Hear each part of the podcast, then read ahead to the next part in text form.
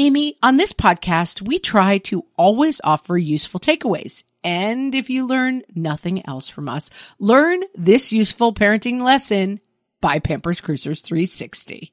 Pampers Cruisers 360 are the ultimate parent hack, the best diaper to use as soon as your baby starts standing or walking. Instead of ordinary diaper tabs, they have a unique 360 degree stretchy waistband that moves with your wild child. Pampers Cruisers 360 makes it so easy to change your baby, who probably doesn't stop moving just because they need a diaper changed.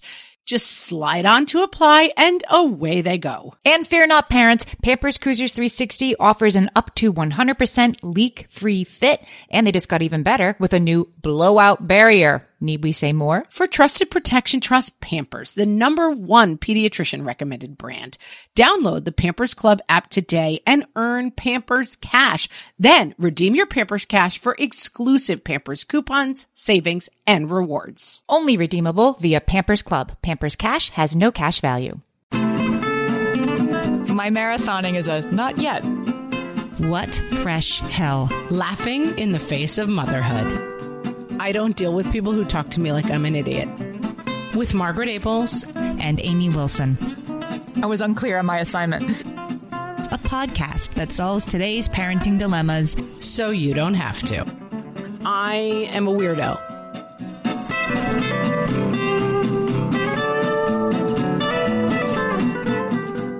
Hello, everyone, and welcome to What Fresh Hell Laughing in the Face of Motherhood. This is Margaret. And this is Amy. And today we're talking about raising kids who don't fit the mold. Oh, yes. I was a kid who didn't fit the mold, and I'm raising some kids who don't fit the mold, and so I'm ready to talk this out, Amy. First, I'd like to start with a mailbag, though, because we have a good mailbag this week. Mailbag. No one, not one of our listeners has come through with a mailbag theme song for us. I'm holding out hope. It's going to happen any day now. Sylvia wrote in to say, Longtime listener here. This is just a note to say that I used to not understand what Margaret meant by the yelling flu. Then my child turned three. Now I know. Yours in sore throated solidarity, Sylvia. Sylvia, you can't see me, but I am making the Hunger Games salute to you right now. And the yelling flu is a term that I coined at a certain point, which is the feeling where you're like trying to go to bed and you're like, I think I'm sick. Something's wrong. My throat is scratchy. I have a piercing headache. And then you realize, oh no, it's from yelling at the kids so much that I've injured my throat and given myself a horrible headache. That's the yelling flu. And I am a sufferer. And I will say this is a little bit frozen in amber. Like before the kids can talk and run and do other things, you don't really get the yelling flu because you're just like, oh, maybe, maybe. That's your voice all day. Right. Then they turn about three and you start screaming all day, every day. And then I feel like now my kids are 8, 10, and 12, and I don't suffer anymore from the yelling flu. Then you have three teenagers and they yell at you. They get the yelling flu. Yeah, you are a receiver. Oh my gosh. Yes. Yesterday I was getting like in stereo, two kids yelling at me. One kid was missing something, like, where's my shirt? And I had to go into the other kid's room. And then the other kid was like, what are you doing in my room? I was getting yelled by two people at once. You have the yelling receivers flu. Yes. Yeah, my new favorite phrase in my house is I don't deal with people who talk to me like I'm an idiot. I say it maybe 650 times a day. I'm going to try that. Copy, paste. I don't talk to people who speak to me like I'm an idiot. Yeah. And I tell you, it works because they usually speak to you like an idiot when they really need something. Yes. Because sometimes, like, this advice is like, well, meh, meh, meh, like, thanks a lot, because they'll just keep yelling at me. But when you do this, when, because they're usually saying, where are my soccer cleats? I need my laptop cord. And so I just take a beat and I'm like, you know, I can find it. But I'm not going to help you until you speak to me like I'm a human being. It works. And often it's like, fine, where's my laptop cord, mom? Like, I mean, it's not like they're like, you're right, mother what a mistake I've made in addressing you in this way. But at least it brings it down to like, okay, fine, could you help me find the laptop? I mean, they're still like rolling their eyes and despising you with every fiber of their being, but at least they're not targeting me like I'm an idiot. It's a start. It's a start. But that's what happens when you raise kids who don't fit the mold. Well, yeah. I mean, I think kids who scream at you do fit the mold. That's every kid. Do fit the mold. That's right. Right. You're right. What am I saying? That's extremely normal behavior. Yeah. It's pretty much strike over the plate, I would say. But kids who don't fit the mold, we were talking about, you know, what to talk about on today's episode. And we were kind of going back and forth of like, should we do something on like highly sensitive kids? Should we do something on other topics? And I said, I like the kind of, because I feel like on the Facebook page, we've gotten some feedback of like, but what about my kid, you know, who is maybe outside of some of the broader advice that we talk about?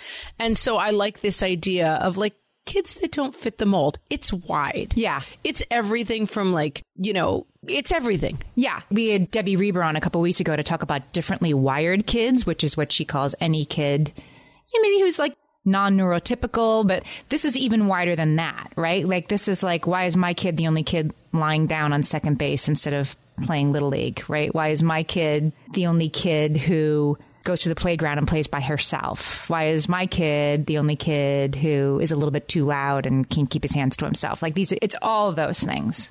Yeah. And this is something I want to lean in on a little bit that I feel like I have a little bit of a pet peeve around this sometimes about people. I feel like everyone wants a weird kid, you know, an unu- a unique kid. And that your kid who's like four and really into the Rolling Stones is different doesn't fit the mold in the same way of a kid whose differences and non mold fittingness make your existence more difficult. Or the kid's existence more difficult, and therefore your existence more difficult. Because that's what I think is happening here, right? That's right. The kid who doesn't fit the mold causes you pain and stress for reasons that we can explore, but it's like you're projecting out into the future and what will happen to this kid that doesn't understand that he's too loud all the time or whatever, that you project things onto that and makes it difficult for you. Right. And there is a spectrum of this. And I want to say to the moms who are on the end of the spectrum of like, your kid who doesn't fit the mold and therefore doesn't get invited to any birthday parties for two years and has no kids come to his for two years is different than like, my kid doesn't fit the mold. He really loves old 90s rap or whatever, you know, like, Yeah. there's a spectrum of this and i think sometimes we have to acknowledge that like being a you know odd kid or a kid a quirky kid is different than not fitting the mold in a way that makes life more challenging Look at my tween's goth outfit, like the kind of thing that you're kind of like trolling for likes on Facebook in a presentation away. yes That's not what we're talking about, right? We're talking about why is life going to be hard? Yeah and like it may come under the umbrella of this but like i acknowledge that there is a difference between those two things which is like my kid is so different facebook fam versus like Oh, it can be really hard having a kid who doesn't fit the mold because as much as you want a unique kid, I mean, it's funny. I was the kind of college kid who was like always like, you know, in bars talking philosophy with friends. Like I was extremely deep, Amy. But I guess every college kid maybe is that college kid. But you know, I just remember all those conversations that were like, ah, what I want is a life lived at extremes. Like, I want everything to happen. You know, those kind of, oh, let's think of life in this way that, like, we want to have this very exciting life. And the minute I had kids, I was like, I want my life to be as normal as possible. Hew to the center. Everyone. I want, it's like the proverb that people say, like, may you live in interesting times. No, thank you. May I live the most uninteresting life ever when it comes to being me with kids. Like I want, and we talked about this with Debbie Reber that some of the problem is letting go of like, I want everything to be fine. Right. That's how I want it to be. I don't want to live on any extremes. I want my kids to be completely fine and normal and happy. And sometimes that leads to like, I'm going to shove my non mold kid into a box that doesn't fit them. And that is a place where I recognize that I have some problems. And sometimes the box is a place your kid needs to be, perhaps, and they still don't fit, right? Like second grade or whatever. Like there are, Yes. you can say, uh, my kid's not a T-ball kid, right? Or I guess, you know, the French horn isn't for us. It's different from when like friendships are hard. And then, and sometimes that box can exist too. I also think that we can sometimes romanticize a little bit when we're in this situation. It's a coping mechanism I think that sometimes works. The whole like the mold is the problem, right? Yes. But the world doesn't get my kid. Fix it, world, right? Yes. Albert Einstein's teacher said he was incorrigible. Like, yeah, that's true. And that is helpful when you have a kid that doesn't fit the mold, that like the world is wider than second grade. And so it's going to be okay. The non mold fitting kid will find their way. But we can also kind of overly romanticize, I think. Like, you don't get my kid, get out of the way because my kid is different. I hear you. I absolutely hear you. And I think that, you know, we're going to swing back and forth between these two ideas the whole time. Like, when is it our job to try to be like, kid, we're going to figure out this box and get inside of it? And when is it our job to be like, world, take a seat?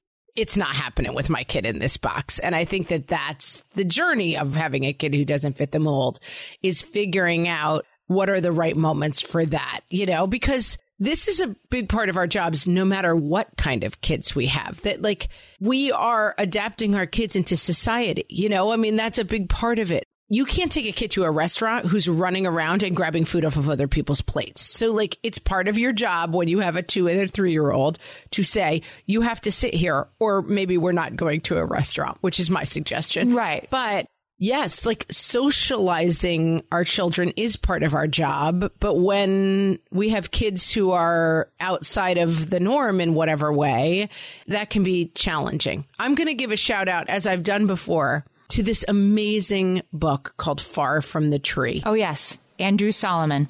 Oh, I just, this book changed my life. It's so beautifully done. It gave me such an interesting perspective. I'll put the link in the show notes, guys. Maybe 700 pages long. It's huge. Yeah, yeah. It's a commitment. It's a summer's commitment. but it's also the kind of book that like it's in um, chapters truly and the idea is the expression the apple doesn't fall far from the tree and so the thesis of this book is examining families where the apple has fallen far from the tree what is he now I can't think of it, but it's like vertical connection, which is, you know, your kid looks like you, they act like you, they remind you of you when you were a kid. And then that there's this horizontal line where kids who have any kind of otherness from their family, such as in the book, Transgender. transgender, even gay, I think, LBGTQ, you know, Yeah, in other words, when your kid is trans, LGBTQ, and all that, and you're not. Right.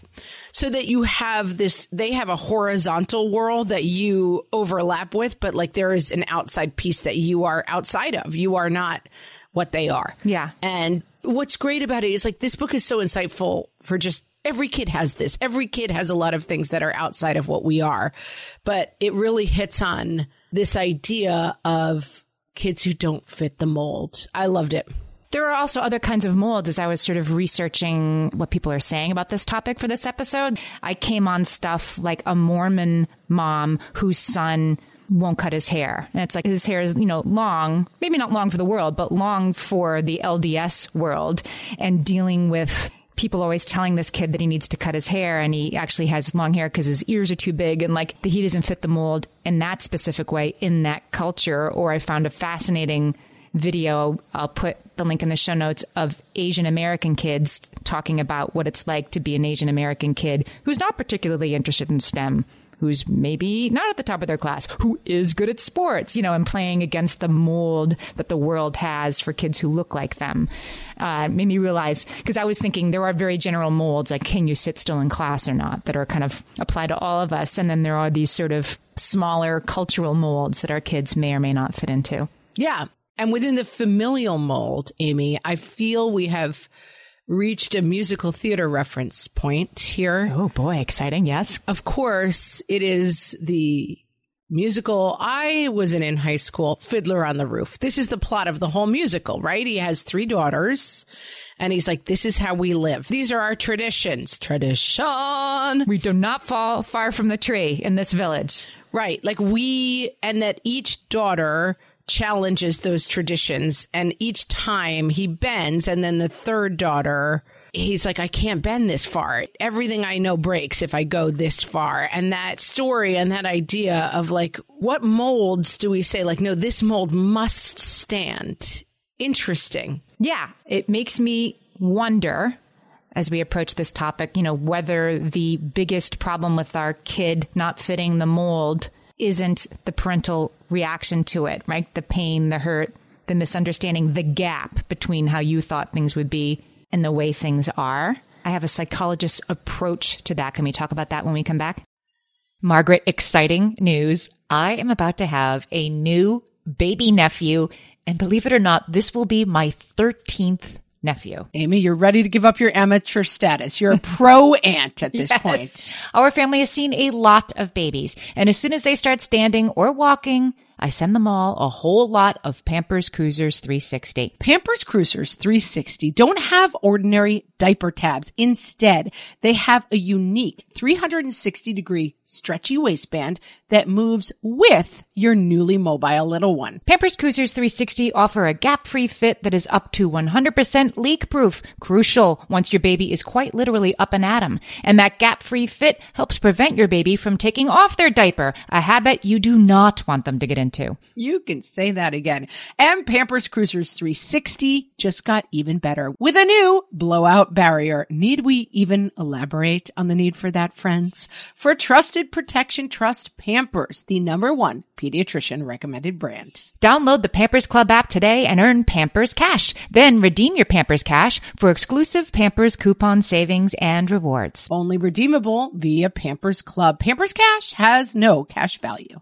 Hello, Hellions. You know we listen to a lot of podcasts that aren't our own. And today we want to tell you about a podcast that really speaks to us and will speak to any parent of a child with special education needs. The podcast is called Understood Explains. This season of the show is hosted by teacher and special education expert Juliana Urtubey, and it's all about how to navigate individual education plans, also known as IEPs. The latest season of Understood Explains covers topics like how to tell if your child needs an IEP, and it busts common myths about special education. One of my kids has an IEP, and I found this podcast so validating and so helpful. I feel better equipped to advocate for my child's educational needs now. This podcast is helpful for parents in many different situations, whether your child already has an IEP or you're just starting to wonder if they might need extra support in the classroom. Juliana has content for kids of all ages and for kids who are learning English as an additional language as well. To listen to Understood Explains, search for Understood Explains in your podcast app. That's Understood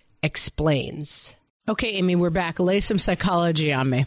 Okay, Dr. Perri Klass. She's the author of the book Quirky Kids Understanding and Helping Your Child Who Doesn't Fit In. I'll put the link to that book in the show notes too. She talks about in this book something that's called the pivotal moment. And it's a pivotal moment for the parent of a quirky kid, her term for a kid who doesn't fit the mold. She says the pivotal moment is not just one moment of extreme behavior in your kid, but it's the last in a series of impossible to explain away behavior that resonates with the parent's long considered and long avoided fears. It crystallizes in a parent's mind all the floating anxieties and worries of many months. Hmm. That moment that you're like, yes, there's something up here. My kid does not fit the mold, and I can't sort of pretend that that's not true any longer. I get it. Yeah, I've been there, right? I've had that. Yeah, yeah. I get it. It's about facing reality. This is about what we were talking about with Debbie Reber a little bit, which is there's a difference. I think we're a little bit like wide on our topic here. There's a difference between like, I expect my child to follow my religion to a T. That's not going to happen, guys. They're going to go outside of it. And I am concerned that my child is not neurotypical and like the signs of that are freaking me out. They're different things. That's true. One is your work to do, I think, a little bit. And like, listen, you can set out a path for your kids and keep them on it to a certain degree and allow them to wander and let them come back to it. But maybe you have to let go of like, I wanted my kid to be the star athlete and he turns out to be really into, you know, watercolor painting.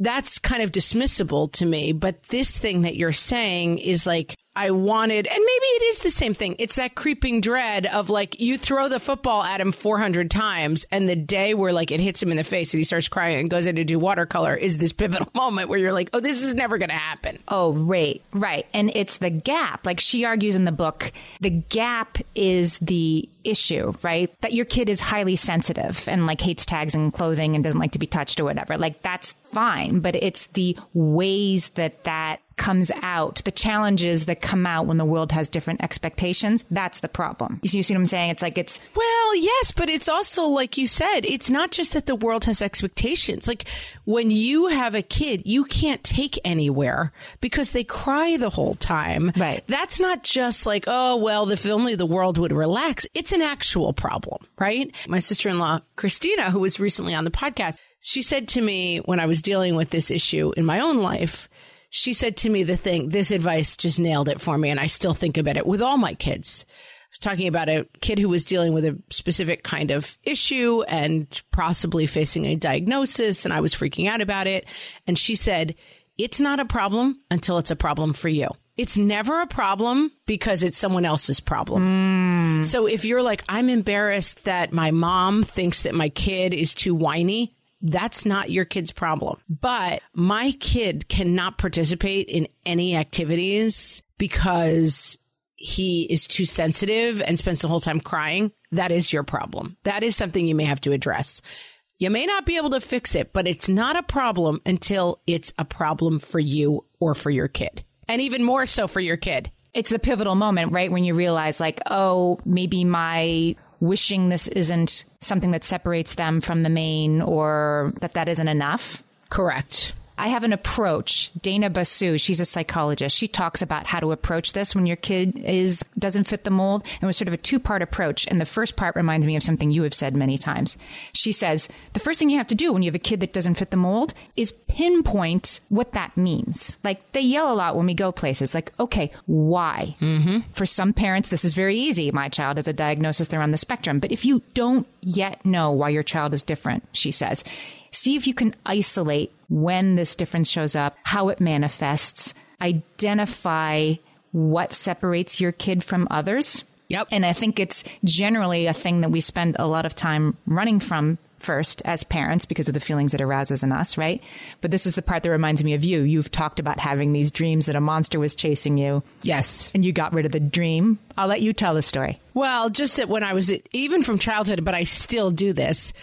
When I'm dreaming that I'm being chased by a monster, it often I'll have a moment of consciousness kind of where I'm like, oh, it's a dream. And then I turn around and the second I turn around to look at the monster, I wake up. Like it's just hmm. facing the thing makes it not real anymore. And man, if that isn't the biggest truism of my whole life, things get exponentially larger when you try to not think about them or bury them. And I give this advice to my kids all the time. I had a kid who was absolutely terrified of Momo. Do you remember Momo?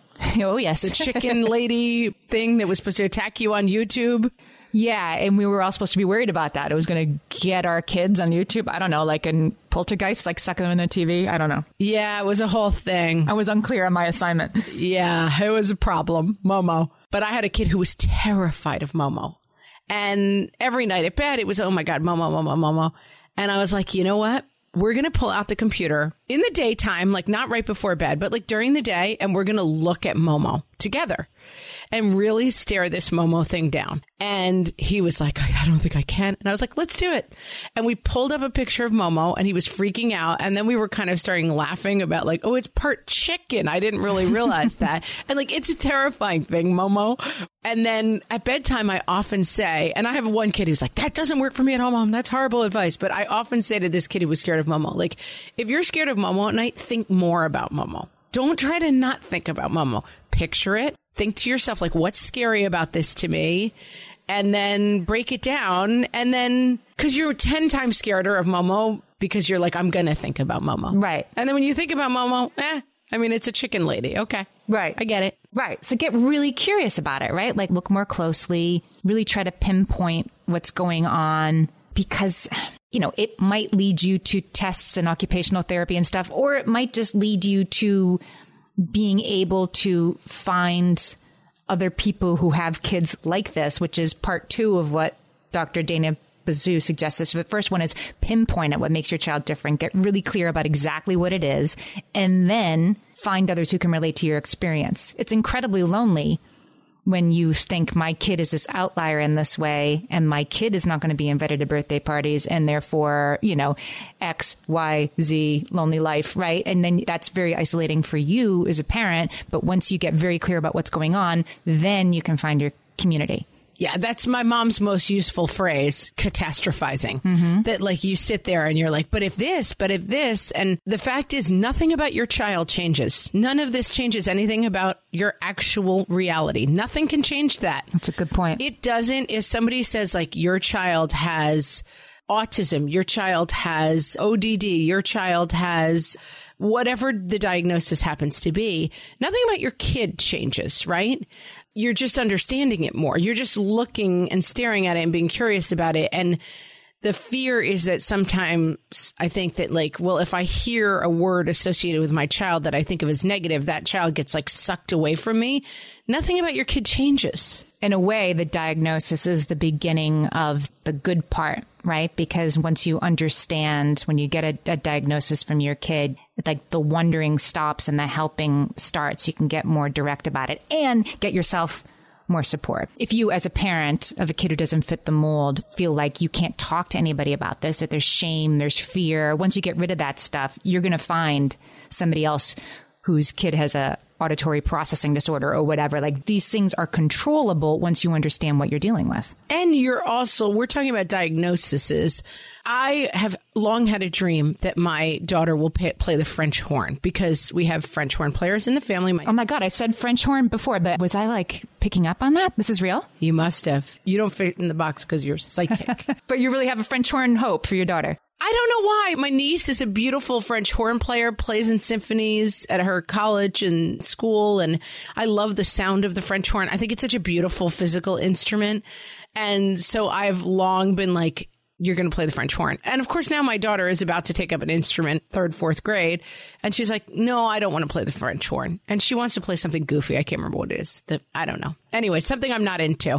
That's this too. Like your mold is the pro- like I have to sit down and be like, what is the level of importance of this in my life? Listen, it's a lot easier to let go of the French horn than the dream that your kid is ever going to walk. Right. I get it. They're not the same choice, and I'm not saying they are. They're not the same. But I don't want us to only be like, this is about getting a non neurotypical diagnosis for a kid. This is about like, I mean, the Project Runway for me is the ultimate version of this. You see all these incredible artists making these beautiful gowns, like something that 0.00001% of people in the world can do, which is like, here's my idea, like make a floral theme. And they make a beautiful outfit. And almost always as they talk and you meet their families at some point in the show, there's always two or three people whose family probably because they were gay, kind of rejected them, you know, or doesn't speak to them anymore. And I just think like you were so busy focused on goal A that you miss the fact that you have the rarest treasure in your house. And that's yeah. to me, like, that's the key of this mold thing. And I don't dismiss that, like, an incredible talent is different than something that you find to be a more challenging, like a physical difference of whatever. But parent the kid you have, as Amy always says. I mean, don't miss the treasure for wishing you were on a different island. Right. What aren't different in either of those cases is the work that you have to do. Right. Dawn Davenport, another psychologist, she says our fears as parents when our kids don't fit the mold are based on what our kids are like right now, projecting into the future. Mm, catastrophizing. Yeah. We are catastrophizing about 2032, the year 2032. I mean, about like right now. But if they can't sit still, how will they ever get married? You're right. Right. It's not useful and it's also not accurate information because your kid will, of course, grow, mature, change, even if that trajectory is a lot different for your kid than other kids, there is a trajectory. And so, yeah, it's not useful for us to worry about like, how will they make friends when they're 25? Like, that's not useful. And then the other thing is she said, also, we adapt and grow as our kids grow. We understand them better. We are also more resilient and adaptable. We also change. And so when we're projecting into the future, we're imagining our kid stuck in the now and our feelings about it also stuck in the now. Both of those things are going to change. Right, right. Gosh, is that the example of like how things have changed for in many places with, you know, Dan Levy, right? Yeah, yeah. From Schitt's Creek. His mm-hmm. mom famously tweeted the night of the show's finale, like, I think of all the times I sat worrying about this twirling boy who like did not fit into the world. And like here he is changing the world, you know? He's twirling, yeah. And that, you know, she had a gay kid in the 19, I don't know how old he is, early 1990s, 80s, whatever, and felt like this kid isn't going to survive the world. And like, God, the world that he met and challenged and that then met him, it's like, you wouldn't have changed it for the world. Again, a little facile, I feel like, for people who are dealing with more difficult and intractable problems. Right. I want to come back and center the kids in this a little bit, Amy. Okay. Amy, you know me well enough to know that my daily power breakfast is toast with peanut butter on top. Toast with peanut butter. It's also, by the way, one of my favorite power breakfasts. So we agree on that thing. We were recently together and we shared some toast with peanut butter. And I'm going to tell you, we used Hero bread. It adds even more protein and fiber to that combo without adding any more sugar. Hero Bread has remade the carby, empty calorie bread products into versions that include no net carbs, zero gram sugar, and fewer calories, plus more protein and fiber, while still being super fluffy and delicious. I was not sure that that particular combination was going to be possible, but Hero Bread has figured it out. Yeah, this is one I'm glad they let us try. It's like it really tastes good. I've been trying to add more protein to my diet, and I would have thought that a hamburger rolls was not the place to do that, Amy.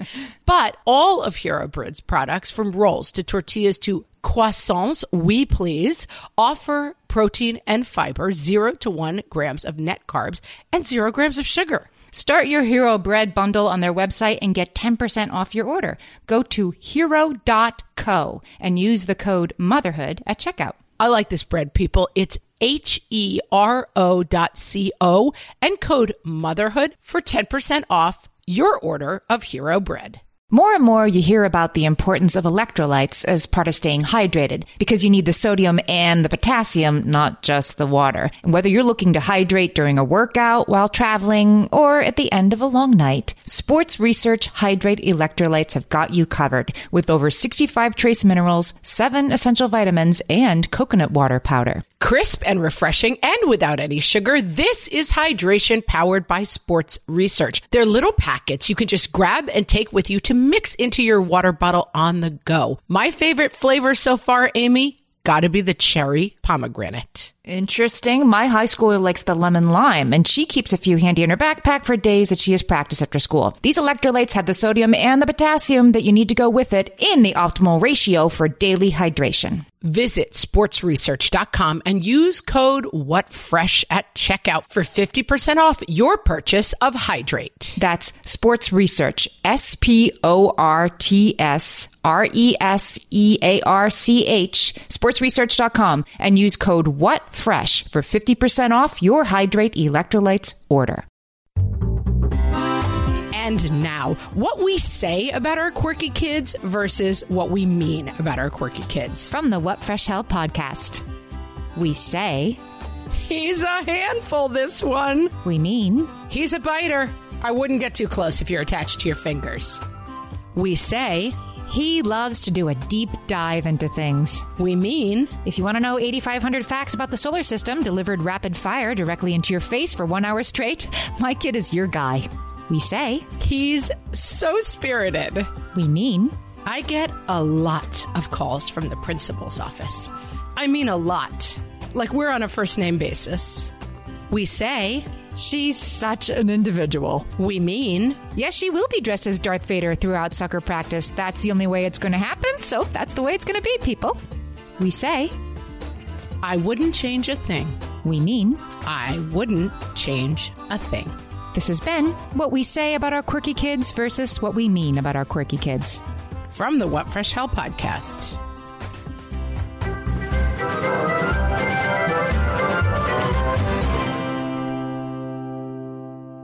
Amy, I want to come back with this uh, quote from greatschools.org how to support your unique, quirky child. This question really resonated with me.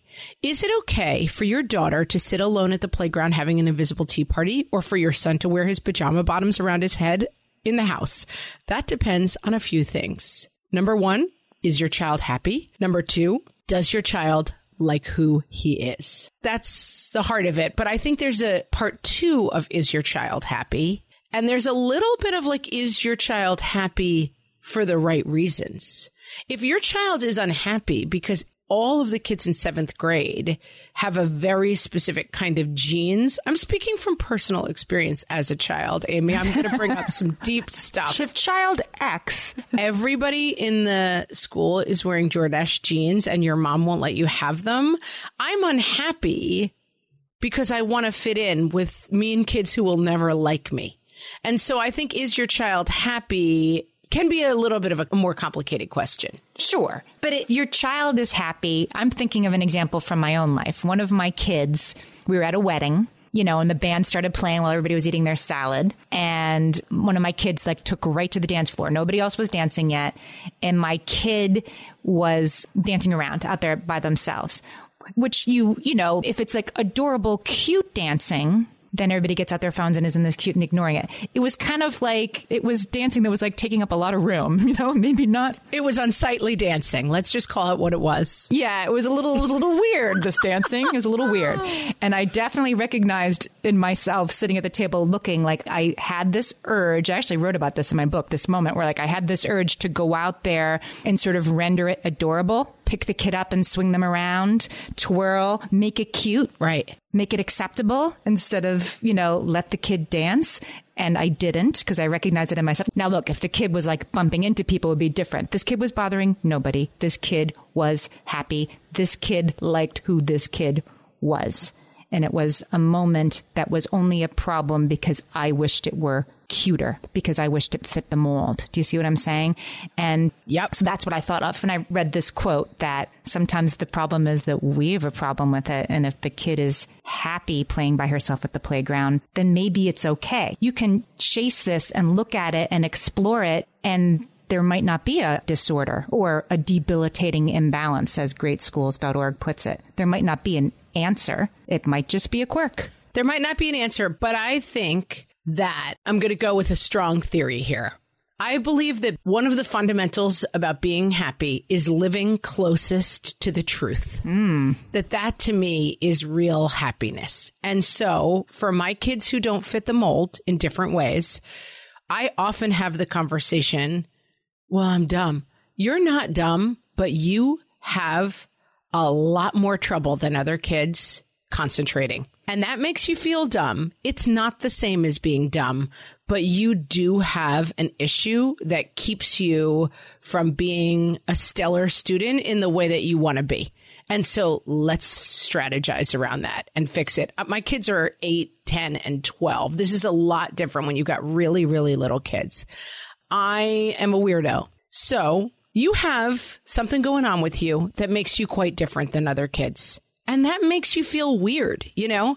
And in some ways, you probably are weird to other kids, but there's a lot of great things about that. There's a lot of hard things about that. I think that the more that you can discuss ages and stages, you're not doing this with a three year old, but the more that you can discuss weirdness. I mean, I have one kid whose whole identity is being weird. That's what this kid is into. Oh, I'm so different and I love being different and I do my hair in different ways and I wear different things and it's a huge part of her identity. But we've even had conversations around that, which is like, yes, that is a weirdness that the other kids in your school are into. And so that's different than being weird in a way that you don't have control over. That's different in being weird in a way that is not appealing to other kids. Mm-hmm. And I think that bringing some truth into this whole thing is very, very helpful. Here's what I think is the main takeaway that I got from working on all of this that as you say, whether it's like my kid likes to wear clothes that I think are a little weird, or, you know, my kid has a language delay that's preventing them from communicating clearly. These differences in our kids require a response from us, but they don't necessarily uh, require a fix ever, or certainly not from us. Like we don't have to fix them. We have to respond to them because that they exist is fine. The difficulties are going to be when the expectations of the world create a gap. Absolutely. And I do think that one of the great things about being alive in 2021 is that, and yes, I understand that this is limited in a million ways, but the world is wider now. Mm-hmm. It is. It's a wider world. And like, I love, there's a great line at the end of Hamilton where he says, I should have realized, Burr, spoiler alert, guys, if you don't know what happens in Hamilton, Burr shoots him to death. Me, I'm the fool who shot him. And he says, I should have known, I should have realized the world was wide enough for both Hamilton and me. And like, that's something I talk a lot about with my kids. Like, the world is wide enough for you. I don't care what's going on with you. Like, the world is wide enough for you. And we're going to help you find your place in that wideness, you know? You may never be in the dead center of it. And that might not be interesting. And let me tell you that the older you get, the less interesting that gets. Like my left of centeredness, believe me, did not serve me in middle school, did not serve me in high school. I had no friends and people thought I was a loser. And then I went to college and the world ticked just enough wider that suddenly I was in the B video and I was dancing around and everybody thought I was awesome. Yeah. And now as I'm older and older, like the world has ticked 10 times wider and I'm much closer to the center than I was as a young child. And I think that helping your kids find that perspective and yes, being an advocate for wideness, Right, wherever you can. that that is where like you can't shape the world to meet your kid. You can. But I like that Debbie Reber perspective of like, I'm going to fight every day to make the world wide enough for my kid. Mm-hmm. That means something to me. I was just thinking how lucky your kid is, or my kid, or anybody you can talk to. But like, yes, you learn differently, and this is the way your mind works. That we are raising our kids in an age where there's names for these things, and there's not just sort of shame and keep it down and everybody act regular guys right that there Yeah. that there is room for this but that room comes from you know turning around and facing at what it is you're running from right and having names for it That's right. there are techniques, there are approaches, there are not fixes, but there are responses that are possible when you give it a name. Yeah. And I think that it's difficult for people. I think, you know, in our world right now, everybody's a little bit like, well, what am I? I I'm supposed to say this. I'm supposed to know this. I'm supposed to, but like, most people are just asking you to widen your horizon a little bit to fit someone they love in it, you know? And I mean, I think that that's a mm-hmm. pretty easy, it's not an easy ask, but I think it's a worthwhile ask. And I think that helping our kids who don't fit the mold find that perspective and find that, you know, when you deal in IEPs and such things, it's always like, this is a strength and this is an area of, it's not even an area of improvement, but like, A developing, yeah, this is a developing skill. That's right. This is a developing skill, you know? it's not a no, it's a not yet. It's a not yet. And I think that, you know, at 50, maybe you can say it's a never, you know, and that's fine. Like there's a couple things, you know, my bikini modeling career is a never, unfortunately, at this point. My marathoning is a not yet. Yeah. Wherever. that's a checked and checked for me. But I think that that's a good perspective for kids too is like, hey, this is an area of strength and this is something you're still working on. Mm-hmm. And that even if those things, I think with kids who don't fit the mold, those social things can be complicated and difficult, right? Like, Yeah. well, people think I'm weird. Well, that's an area you're still developing. It's like learning to talk about things other people are interested in, or, and I'm talking about kids who are neurodivergent and kids who are just, you know, A little quirky. some kids it comes hard for a little quirky or like just a little sensitive. And it's fine. There's a i was a kid. I was always a crier. And it's funny because now as an adult i'm like dead inside. I don't cry that much but I don't experience you as a teary person. no it's funny. Like i have cauterized whatever that part of me was and killed it i guess. But as a kid that was always my achilles heel. It's like I was a crier way too late. You know, I was an eighth grade crier, you know, and Oh, it's, it's, boy. it's not a good look. It's definitely not a good look, but things happen for kids at all different ages. And I think that all we can really do for the quirky kids is just keep asking ourselves these questions. Are they happy? Right. Do they like who they are? Yeah, don't get in the way of that. If they are happy and they like who they are, then don't try to render or fix or make it, you know, more palatable to the world. That's not your job. And if they're unhappy, give them some context around that hmm. about whether or not what's making them unhappy is a constant or a variable, about whether or not what's making them happy is someone else's problem. You know, like I wasn't happy because I didn't have the right kind of jeans. My mom definitely helped me have the perspective of like, that's a useless metric for life. And you might spend a year being unhappy, but these people are shallow monsters. That was a good perspective. I want to do a whole episode on useless metrics for life. I'm going to write that down. Oh, useless metrics. There are a few. There are a billion of them. But for now, I think we solved it. Solved it. oh, I love a quirky kid, guys. Send me your quirky kids. I just, they're the best. And let me tell you, life is a long, long game. Yeah. And the people way ahead in the race in sixth grade are not the quirky kids. And those quirky kids tend to find their way. They really, really do. And guys, before we go, we just want to say we have a new podcast coming out very soon. It's called Toddler Purgatory. We are so excited about it. So excited. Blair Brooks, Molly Lloyd are amazing new hosts talking about all things little kids. Yeah. Please, please subscribe wherever you listen to podcasts. And as soon as you hear an episode, rate them, review them. These two moms are so funny and so great. Yeah. And we want this podcast to really take off with your help. So thank you so much for supporting Toddler Purgatory. And with that, we'll talk to you next week. Thanks for listening.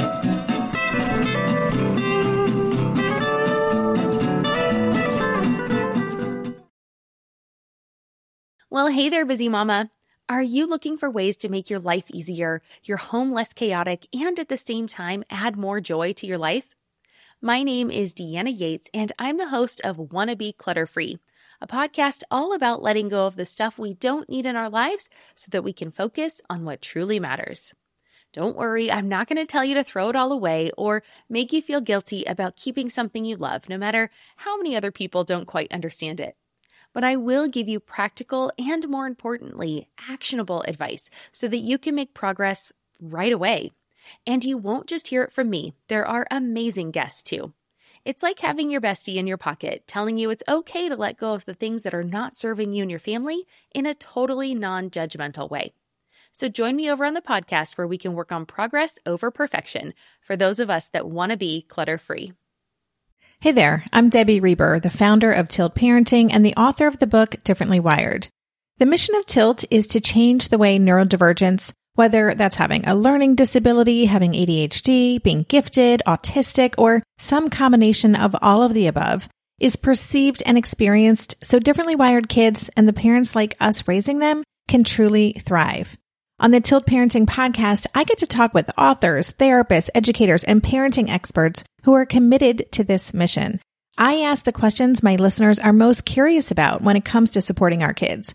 And in turn, my guests share strategies for challenges, out of the box ideas for navigating school, best practices for therapies, tips for advocating, and so many thoughtful insights on what it really takes to help our kids grow up feeling seen and respected so they can create awesome lives for themselves. I know that raising a differently wired kid can feel overwhelming and isolating, but I promise you, you are not alone and it can feel so much better. If you're on this parenting journey, come listen to Tilt Parenting. Together, we can shift this paradigm and show up for our exceptional kids with hope, possibility, and joy.